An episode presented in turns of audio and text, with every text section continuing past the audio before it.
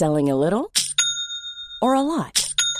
Shopify helps you do your thing however you cha-ching. Shopify is the global commerce platform that helps you sell at every stage of your business. From the launch your online shop stage to the first real-life store stage. All the way to the did we just hit a million orders stage. Shopify is there to help you grow. Shopify helps you turn browsers into buyers with the internet's best converting checkout. thirty-six percent better on average compared to other leading commerce platforms. Because businesses that grow, grow with Shopify. Get a one dollar per month trial period at shopify.com slash work. Shopify.com slash work. I'm Sandra, and I'm just the professional your small business was looking for. But you didn't hire me because you didn't use LinkedIn Jobs. LinkedIn has professionals you can't find anywhere else, including those who aren't actively looking for a new job, but might be open to the perfect role, like me. In a given month, over seventy percent of LinkedIn users don't visit other leading job sites. So if you're not looking on LinkedIn, you'll miss out on great candidates like Sandra. Start hiring professionals like a professional. Post your free job on linkedin.com slash people today. Hey, I'm Ryan Reynolds. At Mint Mobile, we like to do the opposite of what Big Wireless does. They charge you a lot. We charge you a little. So naturally, when they announced they'd be raising their prices due to inflation, we decided to deflate our prices due to not hating you. That's right. We're cutting the price of Mint Unlimited from thirty dollars a month to just fifteen dollars a month. Give it a try at mintmobile.com slash switch. forty-five dollars up front for three months plus taxes and fees. Promo rate for new customers for limited time. Unlimited more than forty gigabytes per month slows. Full terms at mint mobile dot com.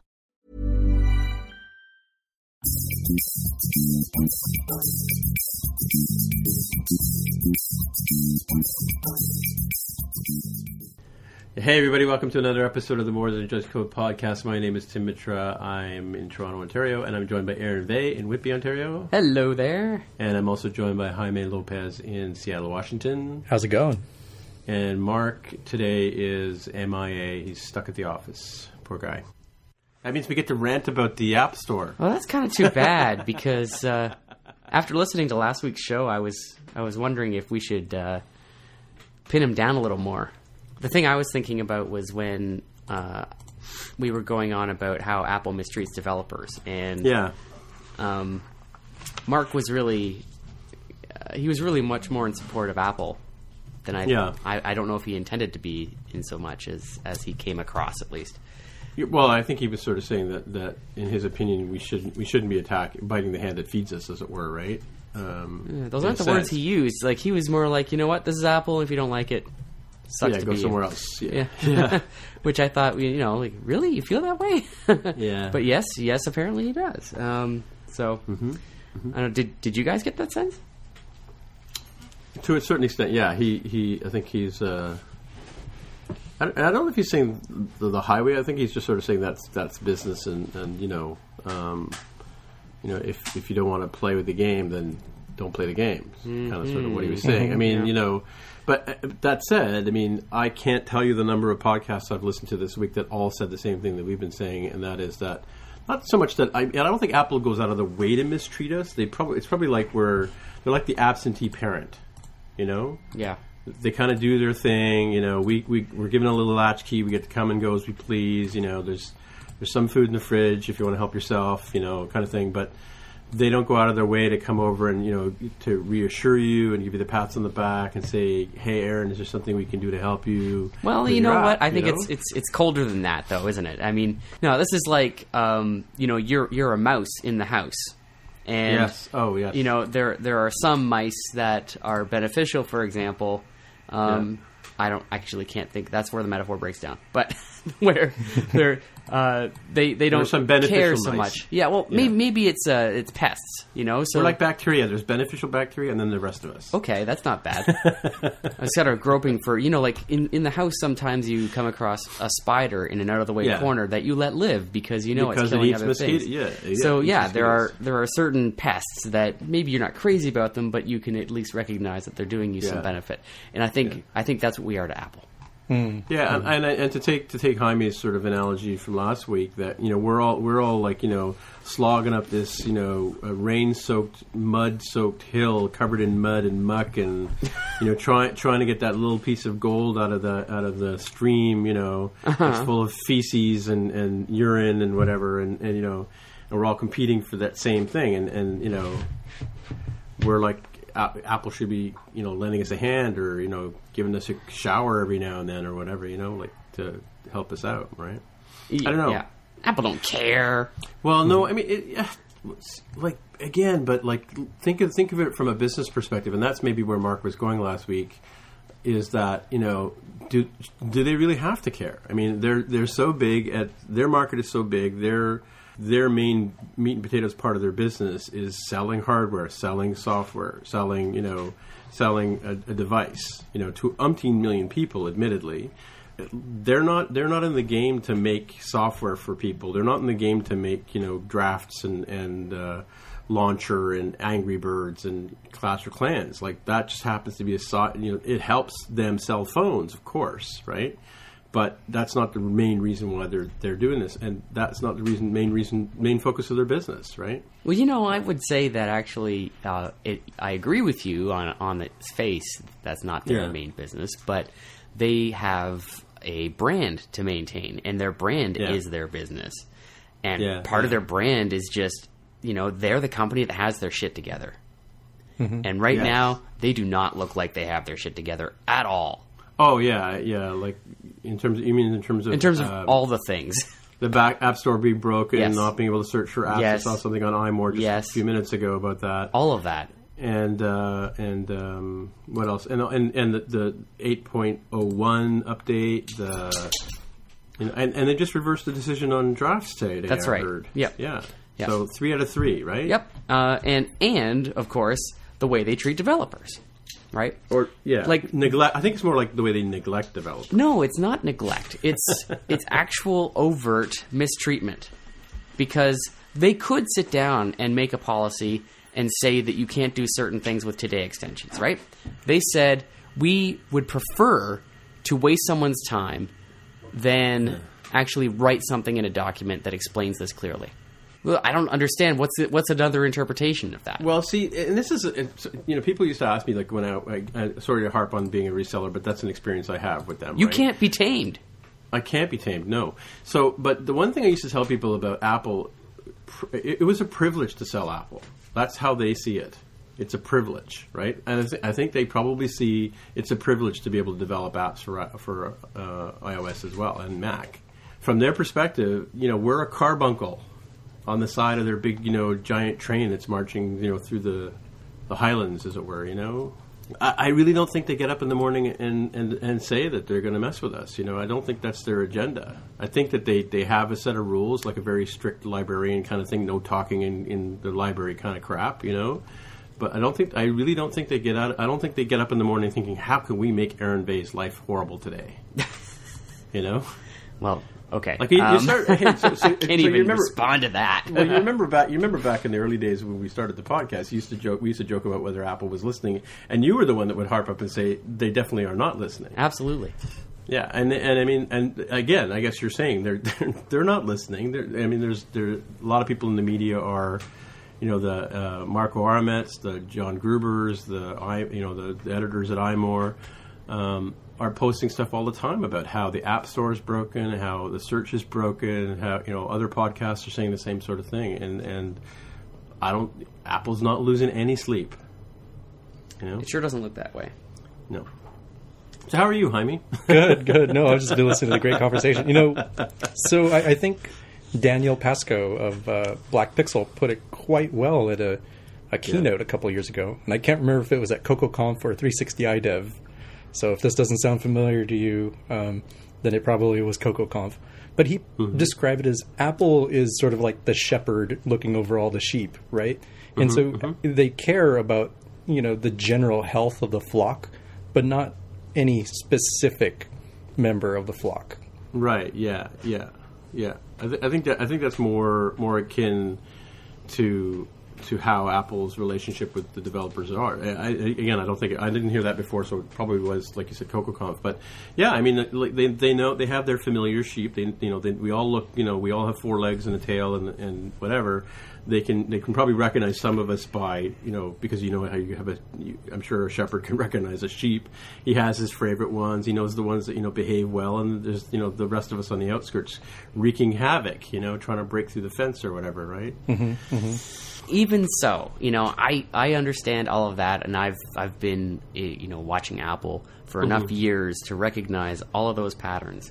What I'm yeah. seeing here with this app review debacle, for want of a better term, is is a step beyond, I think, because mm-hmm. they really could very simply improve the overall health of the App Store ecosystem by having clear guidelines, and that's why they published them in the first place. So why not update those guidelines rather than than waste a developer's time? And and furthermore, create this chilling effect that everyone's feeling right now. How is that good for the developer ecosystem? And, and assuming that Apple wants there to be a healthy ecosystem.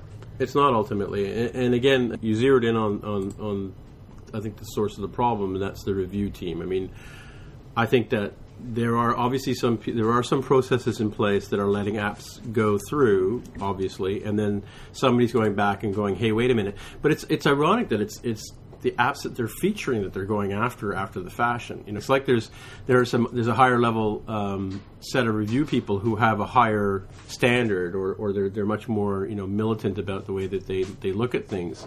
Um, you know, the sort of the rule, the rule uh, followers or whatever, or makers, if you will, who are going through and picking these apps and saying, "Well, wait a minute, this feature on this particular app, which you know you must uh, must be making them some money, is you know not playing by the, by what it, what they consider to be the rules and stepping on them." You know, like it's kind of like it's like, like they're like, "Hey, get that horse back in the barn for a minute. I want to check it's you know it's." Uh, the way it's built, you know? And it seems so possible, actually, that the the app review team is getting mm-hmm. shot down a lot lately, aren't they?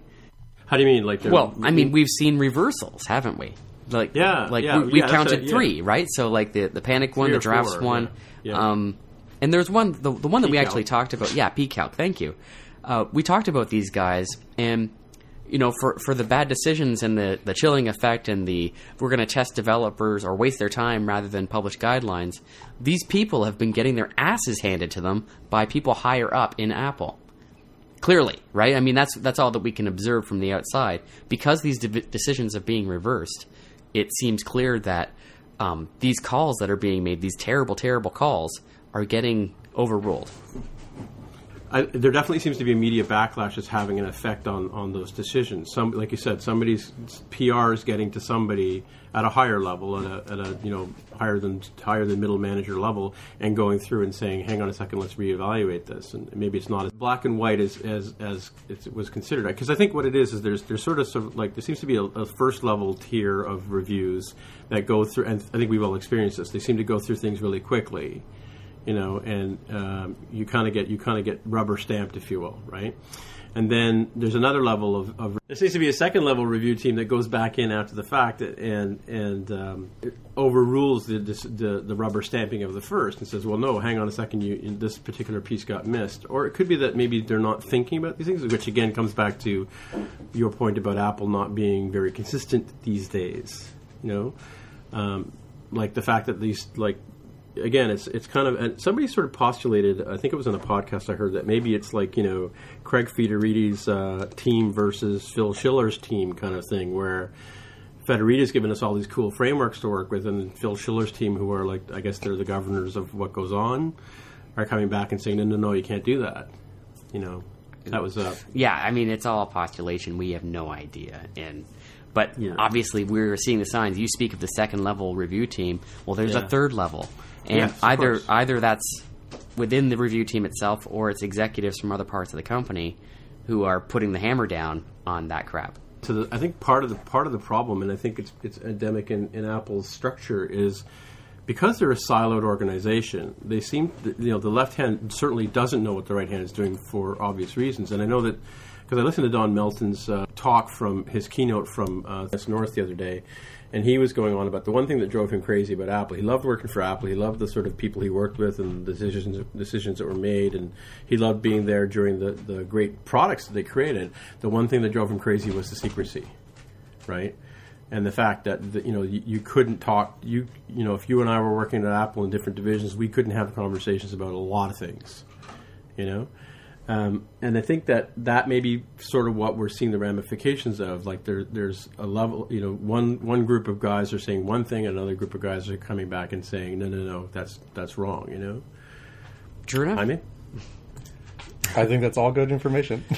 I mean, I don't. I really don't know what, what's Should happening. Should we break into some I, Christmas carols, or what do you think? I mean, I, I definitely live in fear of what's going on um, after...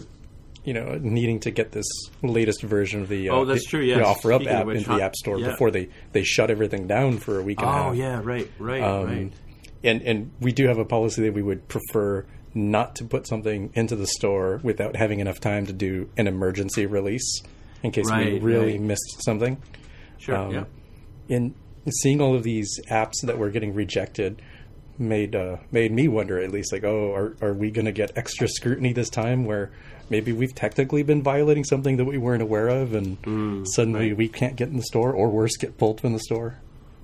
Mm. Yeah, I know. It's always, it's always a, a, a nail-biting session trying to get things in before some sort of Apple shutdown uh, or some deadline, you know, if, especially if you're trying to get something out on time.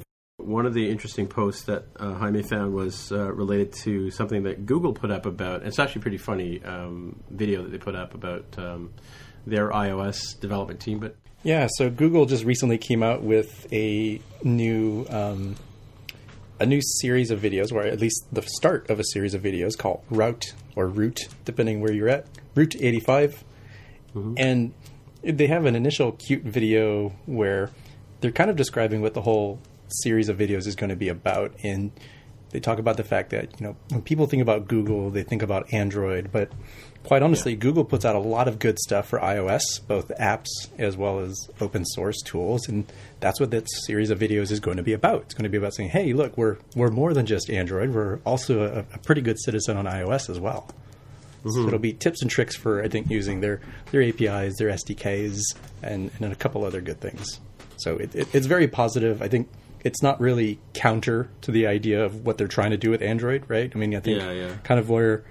Uh, they're in the same situation, I think, that like Microsoft is in, where they kind of have to play in everybody else's backyards as well, even if they want to bring the party to theirs.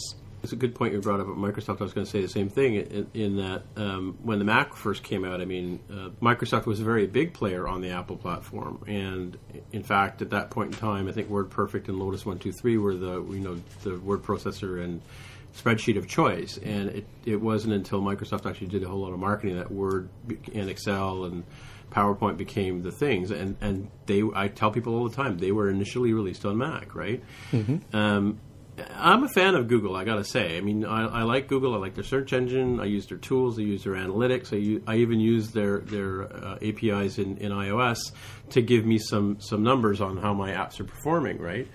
Um, and I am disappointed that, they, that they're they're sort of you know, have this whole Android thing that they're that uh, is kind of taking, trying to you know beat up Mac all the time, and and I think people more than anything else make make the sort of you know the religious decision whether you go Android or you go Apple. Um, you know, I, I remember reading a book one hundred years ago by Neal Stephenson called "In the Beginning Was the Command Line," and and he very aptly points out in uh, that book, and this that book talks about operating systems and, it, and how the Apple operating system back in the day was hermetically sealed, and Microsoft's operating system was, was a bicycle that they attached a motor to and called it a motorcycle or moped, and Unix was a tank, and it just drove on and on and on. And the the, the one point that came out of all of those uh, three pieces as an analogy is that all three of them are crap. Right. At the end of the day, they're all you know. They all have their, their good and bad points, you know. But not, not any one of them is any better than the other. And I think that's part of the sad part about Android versus iOS is that they have they have their reasons for being, and people choose them for whatever reasons. But I don't think it's a bad choice to go Android or, or iOS. I would prefer people in iOS, and I'm glad that Google does produce products for Apple. I, again, I you know like anybody else, I missed the Google Maps on on uh, iOS, right? Mm-hmm. That that was a good product, right? And I still I have it installed on my device. I'm sure you guys do too, as well, right? Yeah. Well, you know, this the feeling about Google is. You know, I'm really ambivalent about them, to be honest with you. Yeah. Like, you know, they've. I use a lot of their products. Um, I like Google better than Microsoft. I'll have to say that. Uh, traditionally, yeah. Um, I agree with that too. Although my feelings about Microsoft are becoming more ambivalent as the years go mm, on. Yeah. Uh, because they're changing too. Um, so I'm really hard pressed to hate any company, of course. Sure. And yeah. uh, but. You know, they're, Google's a big company, and they've got a lot of different moving parts, uh, much mm-hmm. more so even than Apple, I would say. Um, I think we can be more successful talking about Apple as a single kind of homogenous entity, um, even, you know, despite what we said earlier. But yeah. uh, Google is definitely kind of a hydra, and uh, it's very difficult to pin down. So, you know, we love Google Search, for example, right? We, yeah. It's it's by far the most effective search engine for finding solutions to problems, you know, which is what I typically use it for. Yeah, um, of course. But Android, I have no respect for Android as an operating system. I'm sorry, but there it is. It's yeah. it's a ripoff of iOS from day one. That's exactly what it was. Um, oh, sorry, not day one. You know, day one, it was a ripoff of BlackBerry, and I was kind of okay with it. I didn't care. Yeah. But when it became a ripoff of iOS, I just lost all respect for it. And then Samsung, of course, ah. Oh, Really, I know, I know. really, I, I'm not ambivalent about them at all. Um, yeah. They're terrible. But Google, you know, I think on the whole does a lot of great things. Mm-hmm. And uh, they develop a lot of great iOS apps. And they develop the search engine. And they develop Chrome O S, which is something I'm very interested in as well. Mm-hmm. So you can't just put them in a bucket of hate.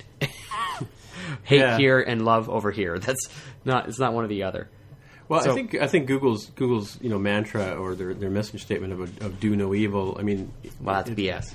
The genesis of that idea came from is is is good. I mean, they do they do give back to society, and you know they're they're working on the you know the uh, the self driving cars, which I know a lot of people don't care about, but I would love to sit in the back of a car and have it take me somewhere. You know, uh, I think that's a wonderful idea. The only problem is that it's coming it's becoming known that the self driving car is more more of a fantasy than a reality. Um, and it's much further away than anyone ever thought. Uh, that would be a separate discussion, though. But that came out like uh, about a month ago. Jaime, you, you remember this? Uh, there was an article saying that um, for Google's self-driving cars to work, or any self-driving car, it needs incredibly detailed mapping, and mm. the, the cars are useless without it. Yeah, it was a... a pretty eye-opening article, because all the press that you've seen is like, oh man, we're like, you know, within the next five to ten years away. And it turns out that the, the A I that they have isn't really as smart as you would like it to be to get from waypoint to waypoint without explicit instructions.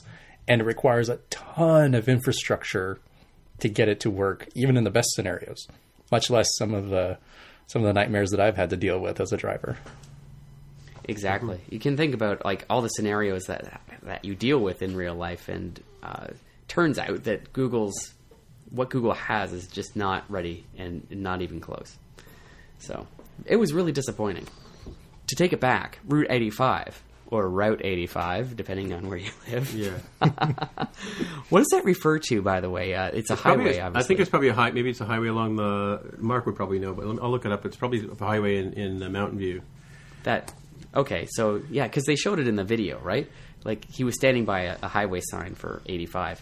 Mm-hmm. Oh, yeah. Yeah, and yeah. Uh, so I don't know if it connects Mountain View to Cupertino, perhaps. Um, yeah, no, I think it's I think it's a good thing that, that um, I mean, I'm happy to see that Google is, is thinking about, you know, promoting their iOS stuff, or the fact that they're they're in iOS. It's all good. Yeah, I mean, it's not bad. It can't be bad. Nobody's complaining about that. In fact, that's exactly what Route eighty-five does. Uh, Mountain View and Cupertino are connected by eighty-five. Now you know. So I guess maybe the final thing while we're looking up the geography of it is, uh, I, I think this will be a good series of videos. I've I've even found myself watching the uh, material design videos that Google's been putting out since Google I O, because mm. I think they're they're pretty smart on that, and I'm I'm definitely a big fan of the material design stuff. Really wish we had a little bit more something like that for iOS. We kind of get sort of vague instructions about, you know, delight and, and, yeah. and surprise sort of thing. And it, while I can see how material design might lead to a lot more of the things looking cookie cutter or the same on yeah. Android, at the very least, it ends up with a very consistent level of quality, which is what their their design goal is. And what they very badly need. Right, right. So on iOS, we've got a lot of really good design, but you, you really have to spend a lot of time and effort doing it because you don't really have a, a design framework to begin from. So can you explain what the material design part is about? So the basic idea is to have not a flat design per se. That's really a misnomer. It's more about having a layered design that mimics, mm. you know, the real world, yet isn't constrained by the real world. So, right. um, for example, they give you elements that look like pieces of paper, which is what's called material design, right? So it's right. it's like you have these cards on top of a, a paper background, and things have a, a Z index, a, a depth to them, and they cast shadows to give you clues that, hey, this isn't a perfectly flat piece of ornamentation. This is actually a button that you're supposed to use. Right. So is this similar to what we're seeing in things like in, in like the new Inbox app and, and uh, Google Drive and that kind of stuff? Is that? Yeah, absolutely. Those yeah. kind of this, that sort of look and feel that you sort of see from, from the Google apps. Mm-hmm. And it's something that's, that they've thought about to make extensible from tablets to smartphones to smartwatches with Android Wear. Alrighty. Um, another subject that we've been talking about, I think, a bit on this show, and we've talked about it before, and that's um, uh, the whole review process and, and how Apple is getting uh, or having customers uh, review apps, and in fact, how customers decide which apps they're going to get. A lot, you know, in, in as much as I said before, or the whole review process, whether it's you know as for a, a a consultant or an app or whatever seems to be flawed. You don't get as many people writing reviews as you'd like. And there was a couple of posts by, I think one that sparked our conversation earlier was about from um, Marco Arment of Overcast, talking about how how he asks for app reviews. And um, I think yeah, so Marco makes a reference to another article that we can we can talk about uh, mm-hmm. on how Circa News does its um, prompting of a user to review the app. Um, in this particular bit from Marco, he talks about how his Overcast um, podcatcher app does right. it. And it's it's pretty subtle, right? It's on the settings screen, and it's like way down at the bottom, I think. And it just says, hey, please rate Overcast. And it's right next to a send feedback um, right, button. Yeah, yeah. And it shows you a, a little bit of information, like how many people have rated this version. Mm. Um, and, and to try to, you know, encourage people in, with a very soft sell idea of rating the app. Mm-hmm. Um, and so uh, I guess my opinion on this one is like to take an A T P uh, accidental tech podcast thing is like, that's great for Marco. that, that works for Marco, right? uh, um, woohoo! Ring the bell. I love that. Thank and, you. And the reason I say that is like, I, I think Marco's totally right for his particular situation. He doesn't have to do the hard sell. He's got a built-in audience of people. And and to be fair, he does have some detractors, people who will negatively rate the app purely because of, you know, his own personality and, and, and they don't like him. He's um, a divisive character. And, and, but there are also plenty of people who, who really like him personally and will rate him positively for that. Um, and in this case, it, it, it works because it, you know, one of the things that he's all about is not being too pushy, not being too spammy. And I think that's great um, as somebody who uses a ton of apps, and I personally don't like getting asked every five seconds, uh, even if it's not, you know, the same app asking me every five seconds. But when you have two hundred apps on your phone, you know, once a month becomes a huge deal. That's multiple per day that I'm being asked. So mm-hmm. I totally get that as a user. But as a developer or as somebody whose, you know, business is, is based on that, it's it's problematic because you kind of have to ask aggressively for reviews because that's what works. And the App Store's rating system kind of puts you in that corner, right? So you release a new version of the app and it suddenly looks like you don't have any stars. And that hurts right, your credibility. Yeah. Uh, you know, when users are looking in your app, say, oh, this no no reviews. I'm not going to use this. If they're inclined to look at, you know, all versions, great. Right. But they've, they've made it more difficult than, say, Google Play, which no matter how many versions you puts out, shows your aggregate.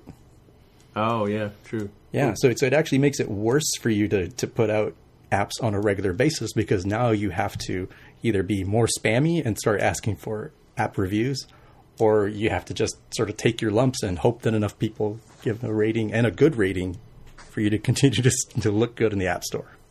Well, what do you think, Jaime, of the uh, the tack that Circa News took? So they're okay. So Marco, you know, and that's fine for Marco. Love it. But what he does is is put the request to review in the preference screen or the mm-hmm. settings screen. So you're not going to find it unless you're not really working with the app already anyway. And that's that's again fine for Marco. But what Circa News is saying is we're going to put uh, a motivation or a pointer to reviewing us right in line with your your news as you're reading it. So it becomes a news item like other content that's legitimately in your app. Mm-hmm. And so the idea being that you could sort of breeze by it, but it doesn't, it's not modal, right? It doesn't interrupt your flow.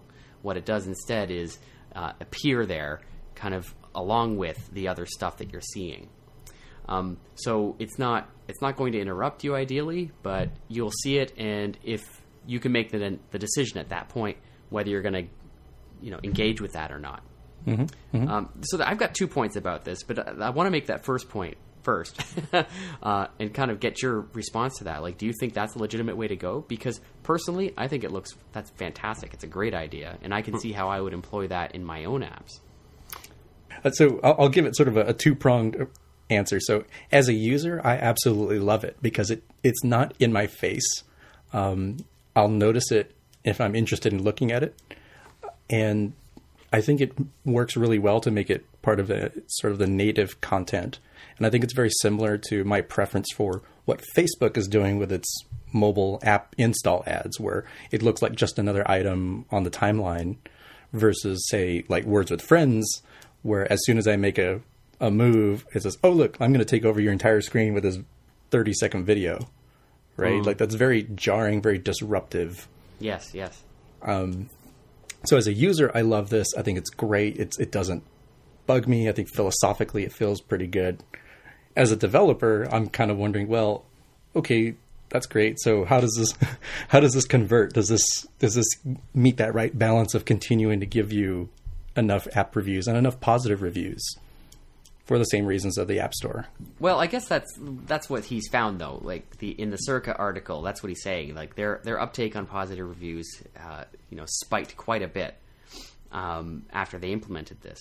So we have an activity feed in one of our apps, and we do some house ads and housekeeping in there. And uh, when I saw the Circa Circa example where it's an inline um, request for uh, for review, I sent that over to the client to have a look at. We took out the modal um, review piece in our, in most of our apps um, because, you know, again, it's it's disruptive and we really weren't getting reviews anyway. And we went to uh, there was a I think a post or a couple of posts last year uh, about how to ask for reviews, and, and there was sort of a sort of softer approach, and that was to actually put a message in the description on the iTunes uh, you know iTunes store, so that, you know, either it's in the update message so that when people go to hopefully update a, to a newer version of your app. But it was a sort of a softer approach to ask for people and put it right on the what's new in this uh, app version screen. And that, thinking that that might solve the problem of not getting reviews for each version, as, as Jaime was saying earlier. But um, I do like this softer approach. And, and I'm also testing the Apptentive method, which is uh, similar to what Marco was talking about in in the beginning of the post, where you, you have a... the rate me pops up, and it's, and it just basically is one one or two buttons that say, do you love the app, or no, or yes or no, and then and then you stream them one way or the other. And so, like, I think that's that's the other uh, side of this issue too. Like, what, how exactly are these things being implemented, right? Mm. So by saying, do you like the app, and hurting them one way or the other depending on their answer. Um, that to me is sort of an ethical quandary that yeah. I wonder, you know, how people feel about. You know, I can un- definitely understand as a developer, you want people not only to review you, but to only positively review you. Right, so right. You only want them to, to give you a rating if, if they plan to give you a good one, right? Um, I wonder if that's ever going to backfire, you know, say, well, do you like the app? Yes. Then give us a rating. One yeah. star. so so we met with uh, Roby, um, I've forgotten his last name, but I'll put it in the show notes, uh, of Apptentive. Um, we spoke to him at three sixty iDev, Mark and Jaime and I. And I, you know, I, I was interested in, in their concept of, but what their approach is, is to help you understand what your client is doing with your app, right? Um, because the App Store is kind of a black box. You put your app in there, you know, you, you get, you know, twenty-seven downloads a day or whatever you get. You have no idea what, how many people are just installing that and then going, what the, you know, what is this app, and then and leaving.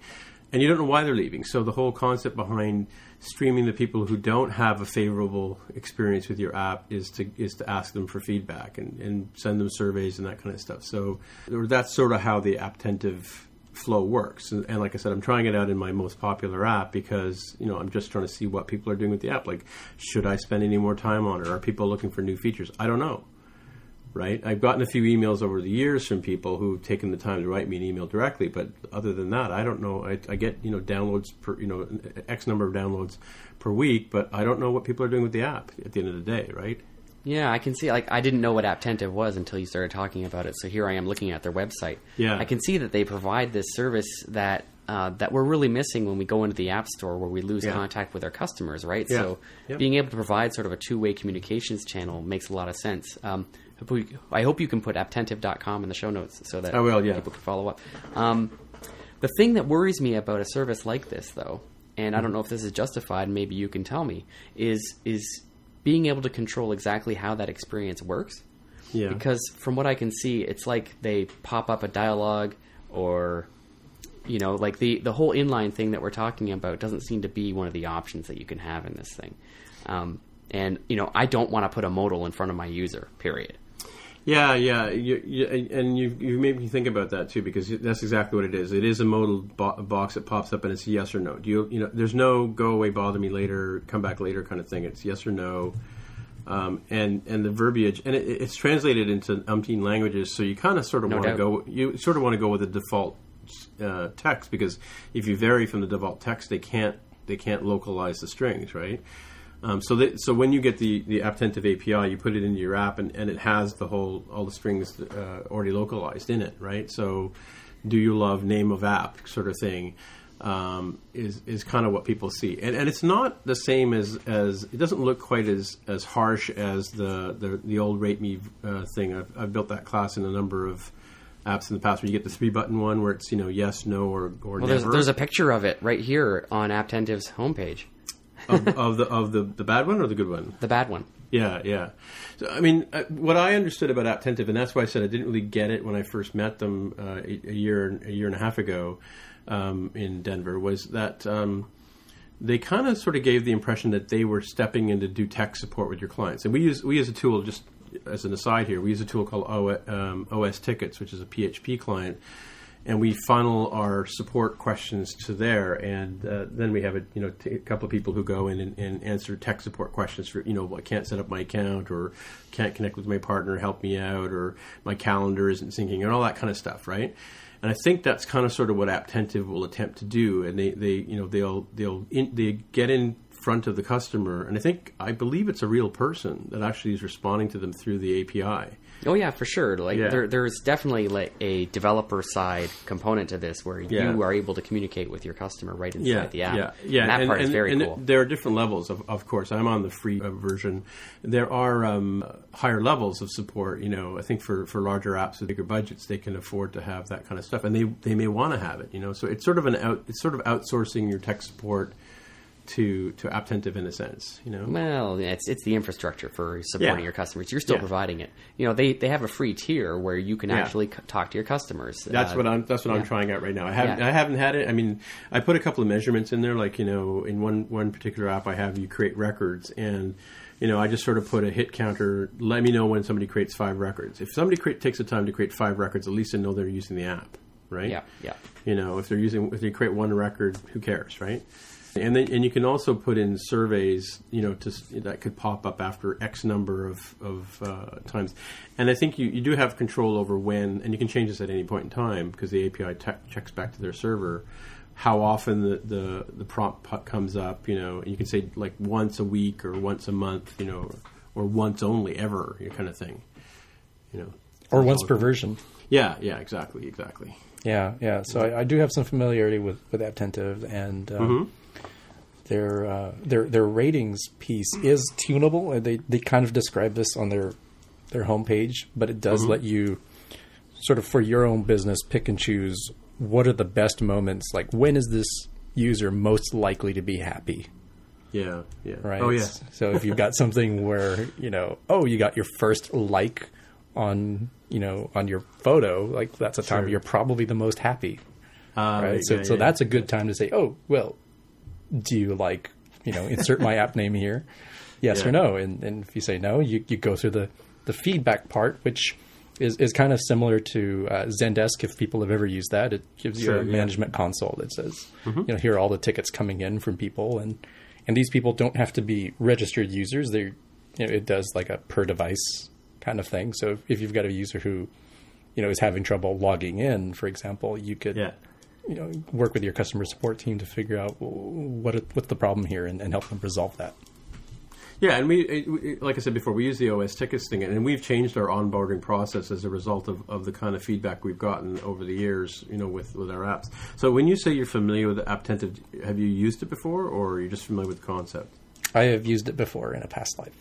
Oh, really? And and what did you find about it? Did it help get those kind of answers to you? Like I said, with my, my app is so small, I don't get that much feedback, really, you know, but yeah, what's I your think, experience with it? I think in, in, in this case, it really depends. It It can give you a lot of feedback if you're uh, a successful app. So mm-hmm. um, handling it as a single developer might be kind of difficult. Right. Um, it's, you know, more of a problem of scale there. But I, I do think it's it's pretty good at giving you the information that you're going to want, um, you know, within the Apptentive sort of system itself. Sure. Right. Sure. And and the rating stuff. So so back to, to like Marco's post and Circa News' post. Um, like it really works. Like I, I think it really does, you know, from my experience. Like you will get more ratings, and they will be, you know, more positive ratings in general. Um, if, if you're being, if you're not being disruptive, you mean? Yeah, or, yeah. I or, mean, if you if you carefully tune it, if you say, oh, every time they they start up the app or on oh, every okay. app foreground, um, yeah. you're probably not going to have happy people. Right, right, right. Interesting. Well, I can tell you, I've, I've got a couple of apps right now that I, I use almost every day, and I was just, you know, one of them I just fired up while we were talking here, and it's it's blocky and, and it's annoying. I mean, like if, if the if the rate me thing popped up right now, and, and I really cared, I w- wouldn't give them a very good rating, you know. Well, as a bit of a follow up to what we've been talking about in the last couple of weeks, we've had some talk about um, you know, going for interviews and, and you know, getting challenged whether you or not you have a computer science degree. And I stumbled across a, a post today, I think it was, that, um, yeah, it was written on the sixteenth. Yeah, so yesterday, um, from Mashable about basically saying that a computer science degree may be a waste of your time and money. Um, so you guys have any thoughts on that? Or after I, It's too bad didn't... that Mark's not here. yeah, wow. Of course, he doesn't have a computer science degree. Only Jaime does. So he well, he's, be... he's got a P H D, though, in engineering. Yeah, but it's not, not computer science. That's true.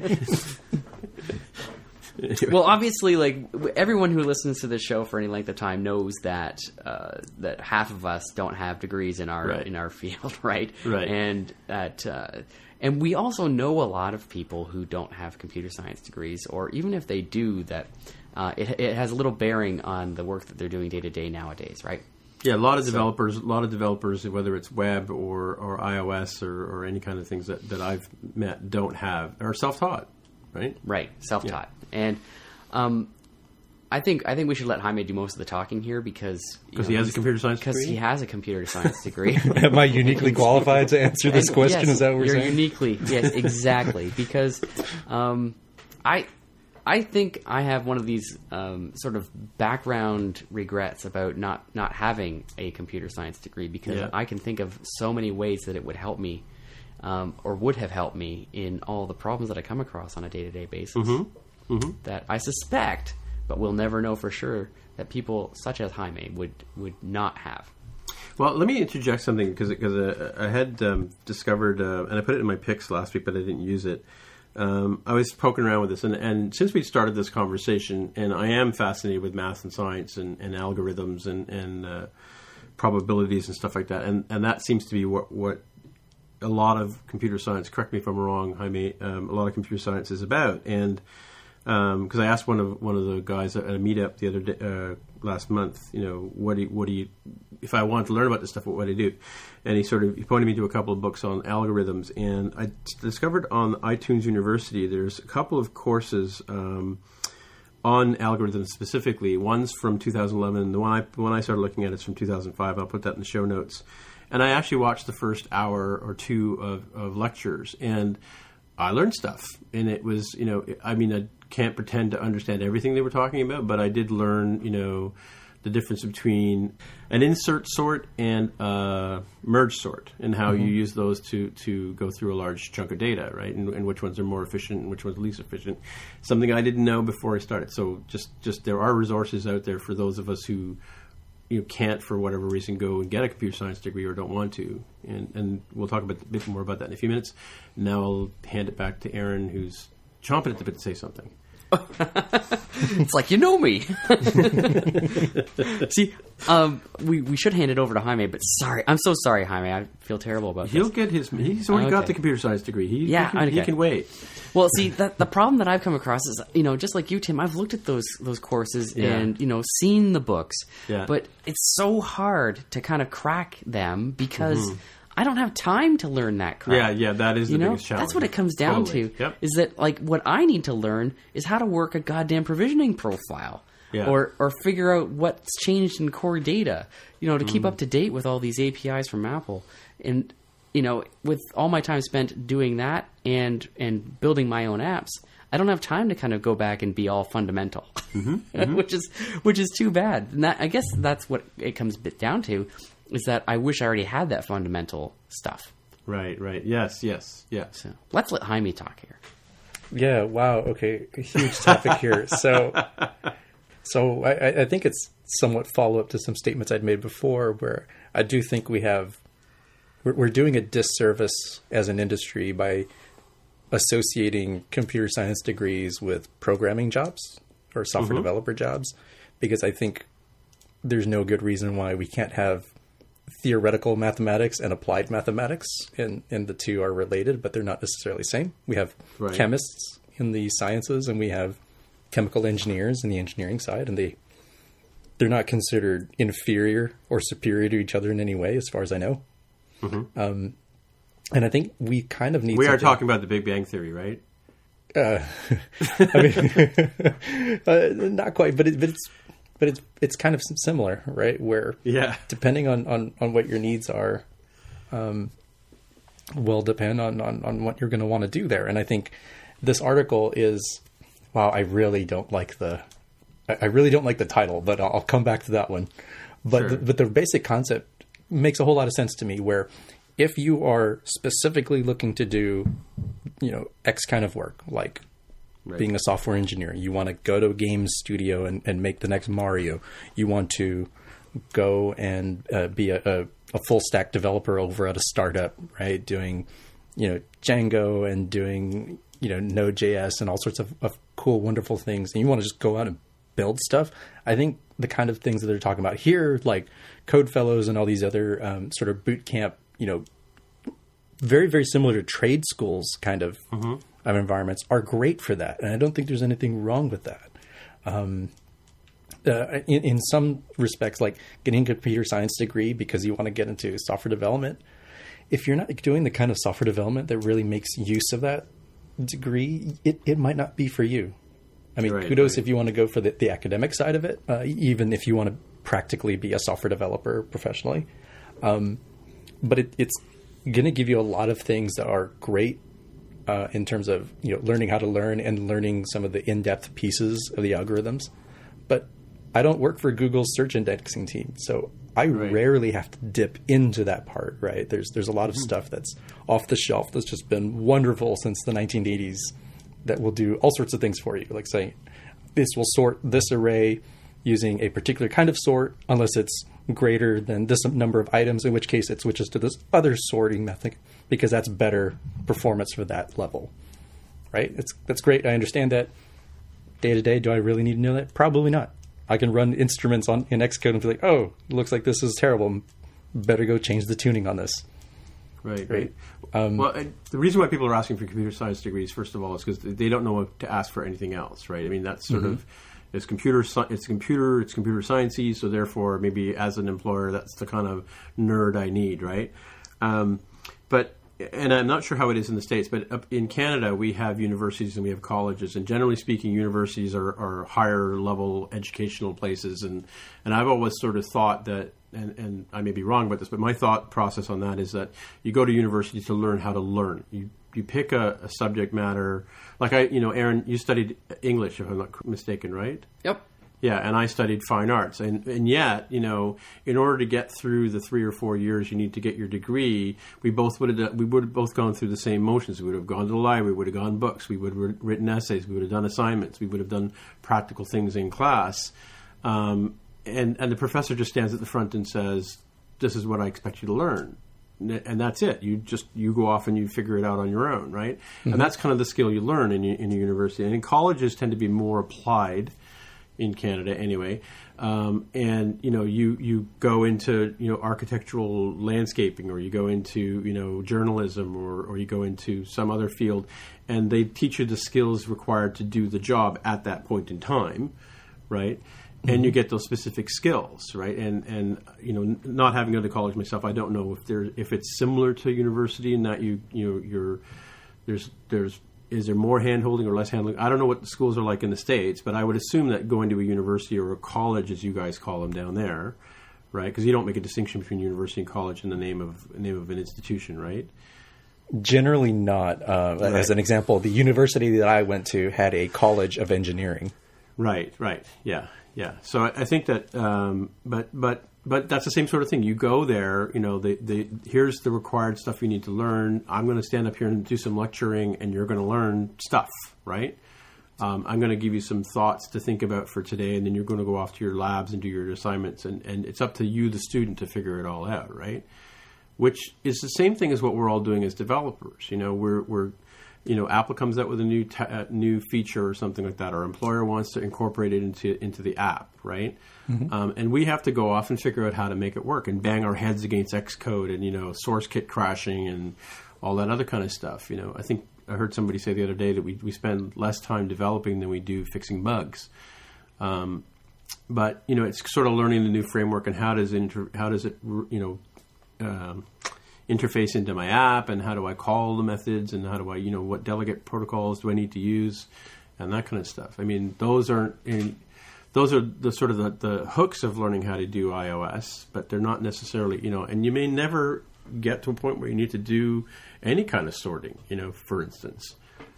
Right. We sure talk about sorting a lot uh, when it comes to computer science, but you know there really is I don't a lot know. more I, to yeah. it. I'm sure. Yeah, I hope there um, is. I think there is. You know, like I, I think about jobs. You know, and being in the market, I look at a lot of them where you can kind of distinguish between jobs that require a computer science background and those yeah. that don't. Yeah. Um, you know, there are certain tasks that, that I'm never going to be able to tackle because of my lack of comp sci back, you know, background. Sure. Like, I'm never going to write an operating system. I don't even know where to start. Right. I'm never going to write a programming language. I'm right. never, probably never going to write a framework. Right. Um, you know, and those things are, they're the kind of skills that I think separate the wheat from the chaff in terms mm. of developers, right? Mm. Uh, the people that, that build the tools that developers use to build the software. And right, yeah, yeah. I don't think we're ever going to be, like you and I, Tim, are never going to be that kind of person. No. Um, and I, I miss that about my my own skill set. I, I kind of wish that I could do that. Um, but practically speaking, it's not coming, not going to happen. So, yes. um, Jaime, what do you want to say about the title of this article? Um, well, the, the, the title is so, I mean, it's mashable, so it's very, you know, BuzzFeed or Upworthy kind of titled, like, warning, a computer science degree may be a waste of your time and money. It's like, well, very unlikely that that's the case. Right? Because right. even in the case where they talked about where it was like one hundred thousand dollars, it's like, yeah, but uh, you're going to be making that much or more per year, so you'll catch up pretty quick, right? Don't you mm-hmm. don't have to worry about that. Um, in terms of whether is it Is it the best return on investment? Well, that's that's a totally different question. That's a much more nuanced question. And that, that's why they can use the word may be a waste of your time. I'm, I'm surprised they even did that instead of yeah. saying it is a waste of your time, which is the yeah. more typical thing that, that's going to get you on a top ten list, right? Exactly. And it's actually a long-form article here-ish. That's uh, that's not a listicle, so kudos to them for that. Um, we have all kinds of respect for these Mashable guys. Yeah. Um, but, wow, bringing it back to uh, the Big Bang Theory from C B S. So there was a, a great scene. So these are all people who have uh, PhDs, in the case of Wolowitz, uh, a master's degree in engineering. Yeah. And they're in the car, car breaks down, and Penny asks, oh, do you guys understand how an, you know, how an engine works? So, oh, yeah, yeah, of course. Everybody's like, yeah, of course I understand how it works. Yeah, yeah. Can any of you fix this car? No. I was like, well, great. Yeah. I mean, when I'm, uh, you know, when I've got a broken car, I don't go talk to a mechanical engineer. Right, I go yeah. talk to a mechanic, or yeah, exactly. personally, I've, I had some lights installed in my house, and I didn't go get an electrical engineer. I went and got an electrician. Like, this is all yeah. good work. This is, you know, the right, right level of skill that I needed. Well, and it comes. I'm going to bring it right back to the very first episode, to the first world and the third world problems. I mean, like, you look at you look at places like India or Cuba, where when your car breaks down, you take it to a guy around the corner who who has a little garage in an alleyway. And he actually fabricates you a new carburetor, you know, whereas here in North America, you know, we, we basically go to the shelf and bring down a new carburetor and just slap it on there, right, and send the old one back to India and, and Cuba. The practicality of getting the thing done is how do you get how do you get the, your your problem solved? Um, is it, whether it's building an app that, you know, flings birds across the screen and whatever. I mean, like, like the thing about it, like take Angry Birds for an example. We were we, we were going to talk about them at one point, but we decided not to. But there's a perfect example built into the into iPhone and built into Cocoa two D S, which is what it was really built in, and I think Box two D is a physics engine, right? So the guys who actually created the original Angry Birds didn't have to write the physics engine; they just plugged it in, you know. Mm-hmm. And then they, they came up with a cool story. They did some nice artwork. They put some funky sounds in there. And next thing you know, bingo, bango, they have a hit app. In fact, it was a flop. Uh, let me ask you, Jaime, um, you know, because I, I really liked your analogy of an electrical engineer versus an electrician. Right. Um, you, you have the training of an electrical engineer, but are you working as an electrician today? I think I'd be working as, like, the closest analogy would be like a master electrician, right? Like the...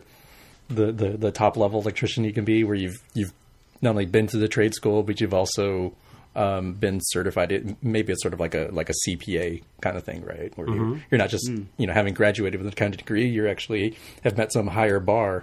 But I, I would certainly say I'm not an electrical engineer level, but not for the kind of work that I do. And I'm very happy with the kind of work that I do. Yeah, you can screw the light bulb in, but you can't make the light bulb. Right. at least not at least not without a, a whole lot of time and effort, for sure. There must be a joke in this. How many iOS developers does it take to screw in a light bulb? You know, you come up with an answer for that. No, I don't know. Um, I don't know. So I guess the, the bottom line here on this article, you know, is it a waste of time? Maybe. It depends. It depends.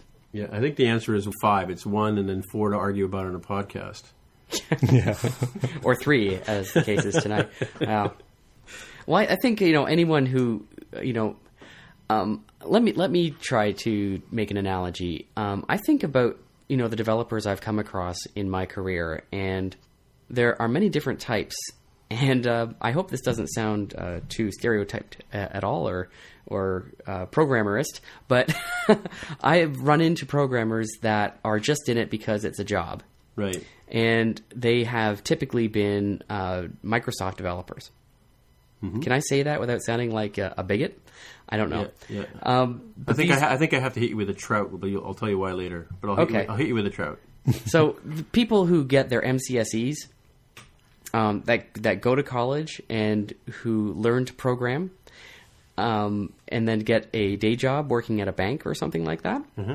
um, I don't see that they have a particular joy, a love of programming that I feel myself. Right. Yeah. And this kind of takes us away from the notion of whether you have to have a degree in computer science to be uh, a programmer. But, and I, I think we can all agree by now that we don't. But um, I do see that there's a difference between people who become programmers, come hell or high water, whether they take a computer science degree or just teach themselves, and those who do it just because they think it's the thing that you should do.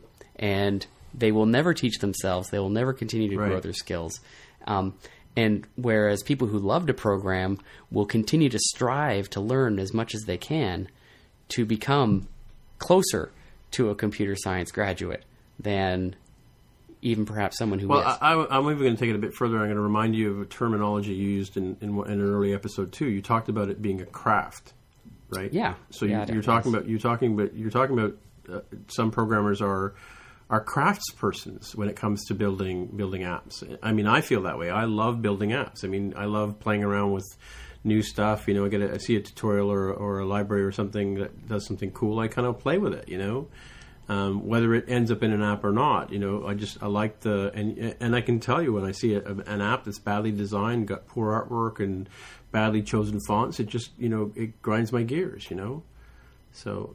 You, you want it like you know the, the apps that surprise and delight people. The Monument Valleys. I saw another one today that was um, it's called Bonza Word Puzzle, riddled with, with in-app purchases, but but it uses that same sort of soft, gentle music that you have in in um, in uh, Monument Valley, and it's it's basically a crossword puzzle game, and you just you drag words around on the screen to to form uh, crosswords, right? Hmm. Um, but it's it's a nice little app, and, and but but.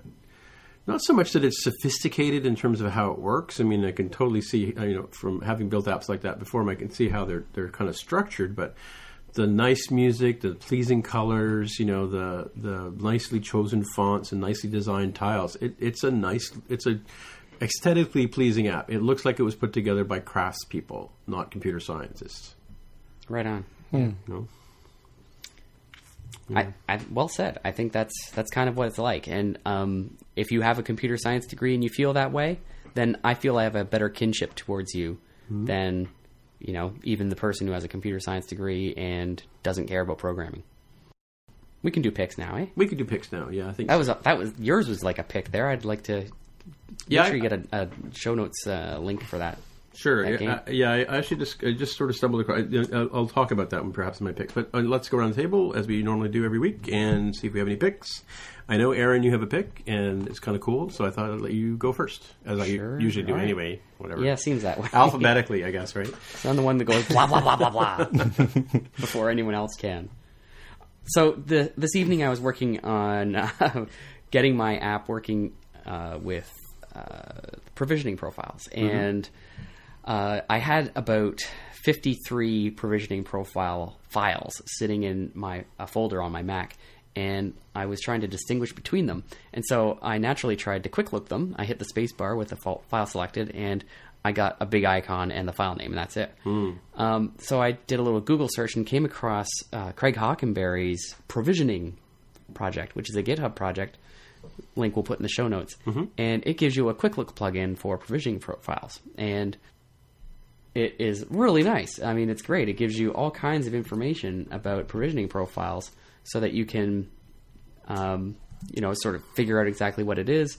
Um, in this case, I'm looking at one right now as I'm talking to you. It tells you when it expires, uh, gives you the profile type for, for Mac distribution or Mac development or iOS distribution or development, App Store, um, the devices that are provisioned for that. Yeah, that's the best the part right there, yeah. Oh, yeah. I mean, this is great. And it includes links to the Dev Center for everything that you see here so that you can edit them.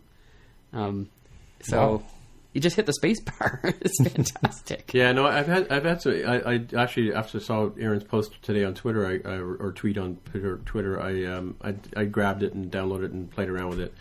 And yeah, it's, it answers all the questions that I've always wanted to know about, about provisioning profiles. I, a couple of months ago, I had uh, an issue with um, push notifications. I had, uh, somehow accidentally created two push notification uh, certificates on, on Developer Center, and I couldn't tell which one was going to expire first. Like one was expiring in October, one was expiring in November.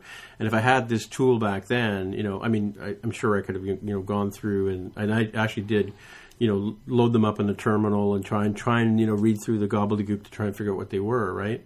But this is this is great because I would have been able to see, you know, like I'm looking at one right now, created fifty-two d- days ago, it expires in two hundred sixty-two days, and it even tells me the date, the name, the date that it expires. Yep, uh, tells me what app it was, what app, what team I D was used to make it. It's it's this is like solves a ton of problems, you know. Slick as snot.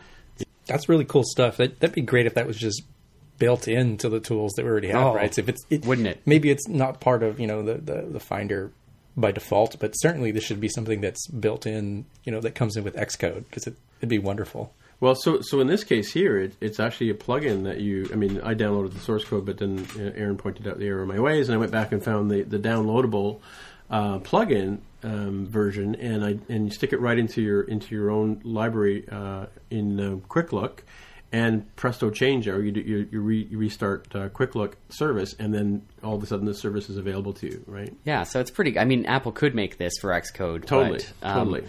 The fact that Quick Look is a plug-inable architecture uh, makes this possible, and uh, I'm I'm happy. I'm happy. It's all yeah, good. For sure, for sure. Yeah. I mean, Apple's got enough to work on. I think we can all agree. Yeah, work on in, in many ways, more than one. Yeah. Um, Jaime, do you have a pick? I do, and uh, full disclosure, this is the company that I work for.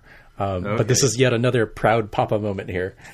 So I was gonna, uh, I should have asked you if you had a proud papa moment instead of asking you if you had a pick. Yeah. So this is uh, my pick, which is the OfferUp app. So mm-hmm. for those you know who don't know what OfferUp is, it's um, a mobile app that lets you very quickly buy and sell locally. So it's right. very similar to, to like Craigslist, but way better, if that helps you as for an analogy. Right. And the reason it's my pick of the week is is kind of twofold. One is the fact that we recently put out an update that refreshes the design. So it's very, you know, familiar yet fresh. Everything's, you know, much, you know, crisper, cleaner. Things are easier to read. We're getting a lot of really good feedback about it. Mm-hmm. And of course, given the time, right, where the holidays are coming up, you know, if you have white elephant gifts that you need to look for, if you're looking to, you know, make a little bit of extra money, or you just really need to get rid of some of those gifts that are, weren't all that great, OfferUp is the place to do that. Right, right. And uh, as a little bonus, in the spirit of the holidays, we've also updated Android as well. So I didn't have anything to do with that, but I do know the pers- person or people who did. So kudos to them for that, but I'm going to stake my claim on the iOS app, which looks way better than uh, it ever has, without cool. a doubt. So let me awesome. so let me ask you a question about this. So so if I was to install that on my device right now, is there is there a community in, in Toronto, for instance, who's using the app? No, I'm just curious. Oh, yeah. That's a good question. I, I don't know off the top of my head. Well, so, look in the chat, Jaime. Item uh, not available. Oh, right, right. Dude, I do oh. believe I do believe we do not have official support at this time for Canadian App Store. Um, we can add it to the list of things to do. Do that. But, you know, know, you can just simply Jaime... change it to the American one and just, uh, I'm not sure what's close to Toronto, New York, Boston.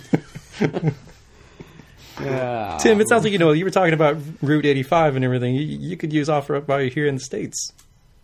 That's true. I could sell I some could. things, buy some things. You know. Yeah. Oh, so it's not available in Canada. Uh, no, yeah. no. Oh, interesting. interesting. My apologies to our Canadian listeners. It's being beta tested in the United States, is what you should have said. Oh yeah, yeah. It's, uh, soft launched in the in the United States before going right, into yeah. the, the, the burgeoning Canadian market for sure. Oh my goodness. Well, you know, lots of people soft launch soft launch in Canada. Obviously, OfferUp doesn't, but you know, what can you say? It's because so they can use the tool themselves. Yeah. A pet peeve of mine, I, I posted on Twitter today, I, f- I went to the top ten lists uh, uh, on the iTunes store today, and I saw this this app, and I thought, oh, cool, what's this about? I clicked on it, it said not available in the Canadian App Store. I'm looking in iTunes at a top ten list, and it says that the top, the number one thing, number one app is not available in Canada. Just it, That's just weird. Yeah, it's just, it's just, it's, it's, it's totally, like, back to Apple dropping the ball again. Well, I, I mean, so obviously they don't have... Fee, uh, stats on what's top ten in Canada. iTunes crowd, are you guys listening? I don't even. I'm going to email a link to our show, um, and then I'm going to give uh, give Aaron their home phone number. Yeah. So okay. So my pick.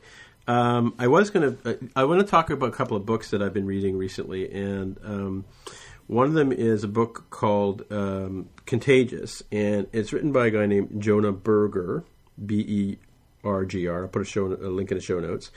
Um, and what it is is, uh, have you guys heard of a book called "Made to Stick"?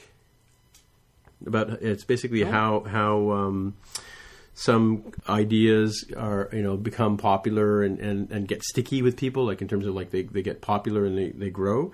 Well, uh, jo- Jonah Berger is the, is one of the interns that did the research for that book. And um, so he's he's written a book on Contagious, and Contagious is a book about how uh, concepts about how things become contagious. I think, and, and I'm, I'm sort of bringing this from a point of view of a business um, opportunity for Apple developers or app developers, is to think about how your apps are going to be used and, and what it is about, you know, different other successful success stories that made their apps popular and, and uh, stick. And another book that I'm actually currently reading right now is one called Hooked.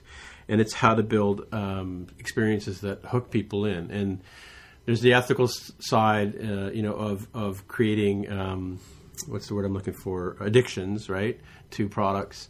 Um, but it's it's how do how do these products, like how does Tinder become popular? How does Angry Birds become popular? You know, and, and examines these concepts in, in in terms of how things uh, become popular. So I'll put those two bu- books in the uh, in the show notes, and that's so that's Hooked by uh, Nir E. I'm not going to say his last name, E Y A L, and Contagious, and they're both books that I've read in the last you know six months or so that um, give me sort of some good ideas about how to basically make a product that's going to that's going to survive out there, because we're not obviously getting, as we talked about at the beginning of the show, we're not getting help from from Apple to do this, um, and uh, away we go. And just to, to follow up on what I was talking about before, the uh, the picks was Bonza Word Puzzle, which I, I got a, a card at Starbucks. That's how I found this app. Um, and my wife likes doing crossword puzzles, so I downloaded it today and played played around with it.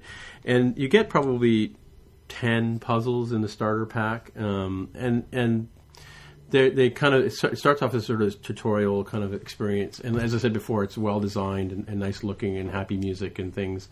Um, but you know, the, once you once you get past the starter level, it's it's you know uh, either earn a bunch of points to, to unlock a few levels, or spend some money to unlock levels. You know, so again, it's riddled with with uh, in-app purchases. So, all right, well, so that's it for two thousand fourteen. We're in the books, um, but for the rest of the year, if uh, people wanted to find you, Aaron, how would they do that? They would go to Twitter. At yeah. Aaron Vey, or my website, because I'm still looking for work, innovative dot com, I N N O V E G H T I V E dot com. Good. And Jaime, how could people find you? At Dev with a Hair and dev with a hair dot com. All right. And once again, I am Tim Mitra. I am here in Toronto, and I am at T I M M I T R A on Twitter. And I'm also, you can also find me on my website, it dash guy dot com. And you can also find out about the show itself on our show website, uh, m t j c dot f m.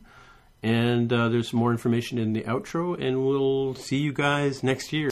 Merry Christmas, season's greetings, Happy Hanukkah, Happy New Year. See you later. Goodbye. Good night. Goodbye. Bye. If you want to find out more about the show, you can visit the More Than Just Code website at m t j c dot f m. There you can find a summary of show notes for each episode. We list links to the items we talk about and links to the apps on the App Store. If you like the podcast, please leave a comment on the website, and if you can, please write a review on iTunes. It really helps others find out about the show. You can follow us and retweet our tweets on Twitter. Once again, the podcast Twitter account is at mtjc underscore podcast. And if you'd like to support us, you can pledge any amount on patreon dot com. You can provide as little as a dollar per month. However, you're free to do as you please. Thanks again for listening.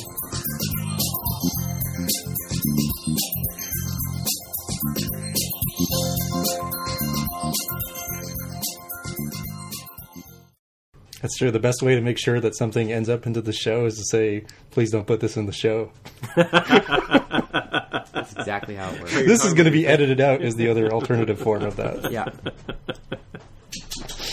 Good Lord. I actually find it even funnier when you yourself, Tim, say, oh yeah, I'm going to edit this out, and then you don't edit it out. Yeah. Mom deserves the best, and there's no better place to shop for Mother's Day than Whole Foods Market. They're your destination for unbeatable savings, from premium gifts to show-stopping flowers and irresistible desserts. Start by saving thirty-three percent with Prime on all body care and candles. Then get a fifteen-stem bunch of tulips for just nine ninety-nine each with Prime. Round out Mom's menu with festive rosé, irresistible berry chantilly cake, and more special treats. Come celebrate Mother's Day at Whole Foods Market. Want flexibility? Take yoga. Want flexibility with your health insurance? Check out United Healthcare Insurance Plans. Underwritten by Golden Rule Insurance Company, they offer flexible, budget-friendly medical, dental, and vision coverage that may be right for you. More at U H one dot com.